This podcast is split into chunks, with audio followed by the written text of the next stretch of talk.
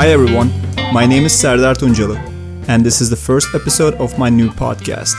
This podcast aims to help people lose weight by tracking their macronutrient intake.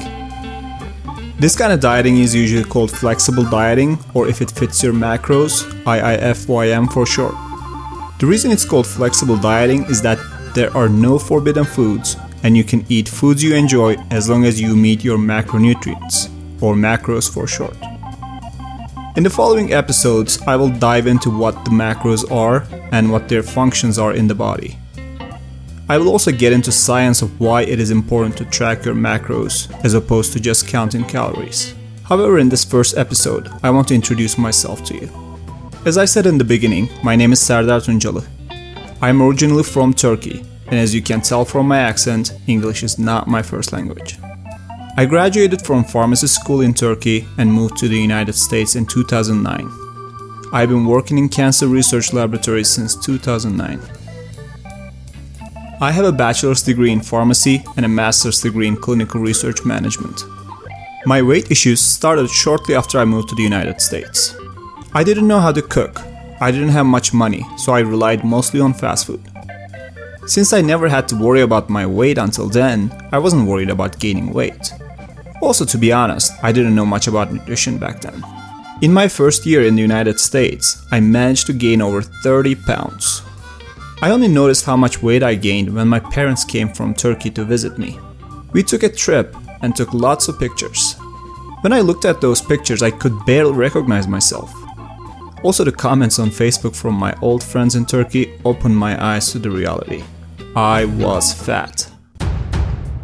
I immediately joined the gym, started lifting weights and running, and I basically starved myself. I would drink a meal replacement shake in the morning, have a frozen lunch, and a big salad in the evening. I lost the weight fairly quickly. Thanks to the newbie gains, I also built some muscle in the process. I more or less maintained my weight for a few years until I met my wife. We were both in good shape, but we also loved food.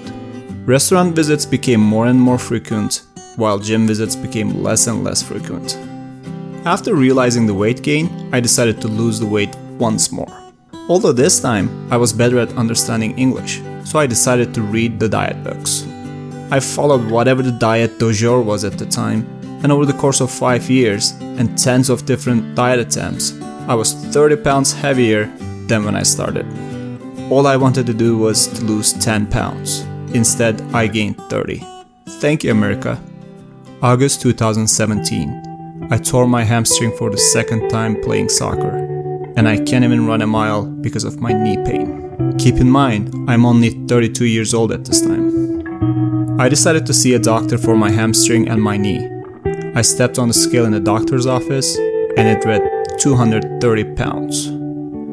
The nurse wrote obese in her chart. Obese. I knew I was overweight, but obese? Really? Well, that was it. No more yo yo dieting, no more bestseller diet books. I do research for a living and I have a master's degree in clinical research. What am I paying some weight loss guru for? I started digging into the scientific research of weight management. I read hundreds and hundreds of scientific papers, clinical research papers, and reviews. Study after study, there was one thing that always mattered in weight loss no matter what the hypothesis was, no matter how they designed their study, it all came down to calories and macronutrients. So I started using what I learned. Results? I lost a total of 45 pounds of weight and 15% body fat. For the first time in my life, I can see my abs. Obviously, there are many different ways to lose weight. Those bestseller diet books are bestseller for a reason. They do work. You can lose weight by following a low carb diet, high carb diet, intermittent fasting, vegan diet, this diet, or that diet. But the simplest and guaranteed way to lose weight is to track your macros. It's simple, but it's not easy for everyone. It can get confusing, it can get frustrating, and that's why I started this podcast. I want to help you understand the process and make it very easy to lose weight by tracking your macros. Whether you're already tracking your macros or trying to learn a new and effective way to lose fat, please follow my podcast. You can also follow me on Instagram at Serdar 2.0. S E R D A R 2.0. I will talk to you on the next episode. For now, this is Serdar signing off.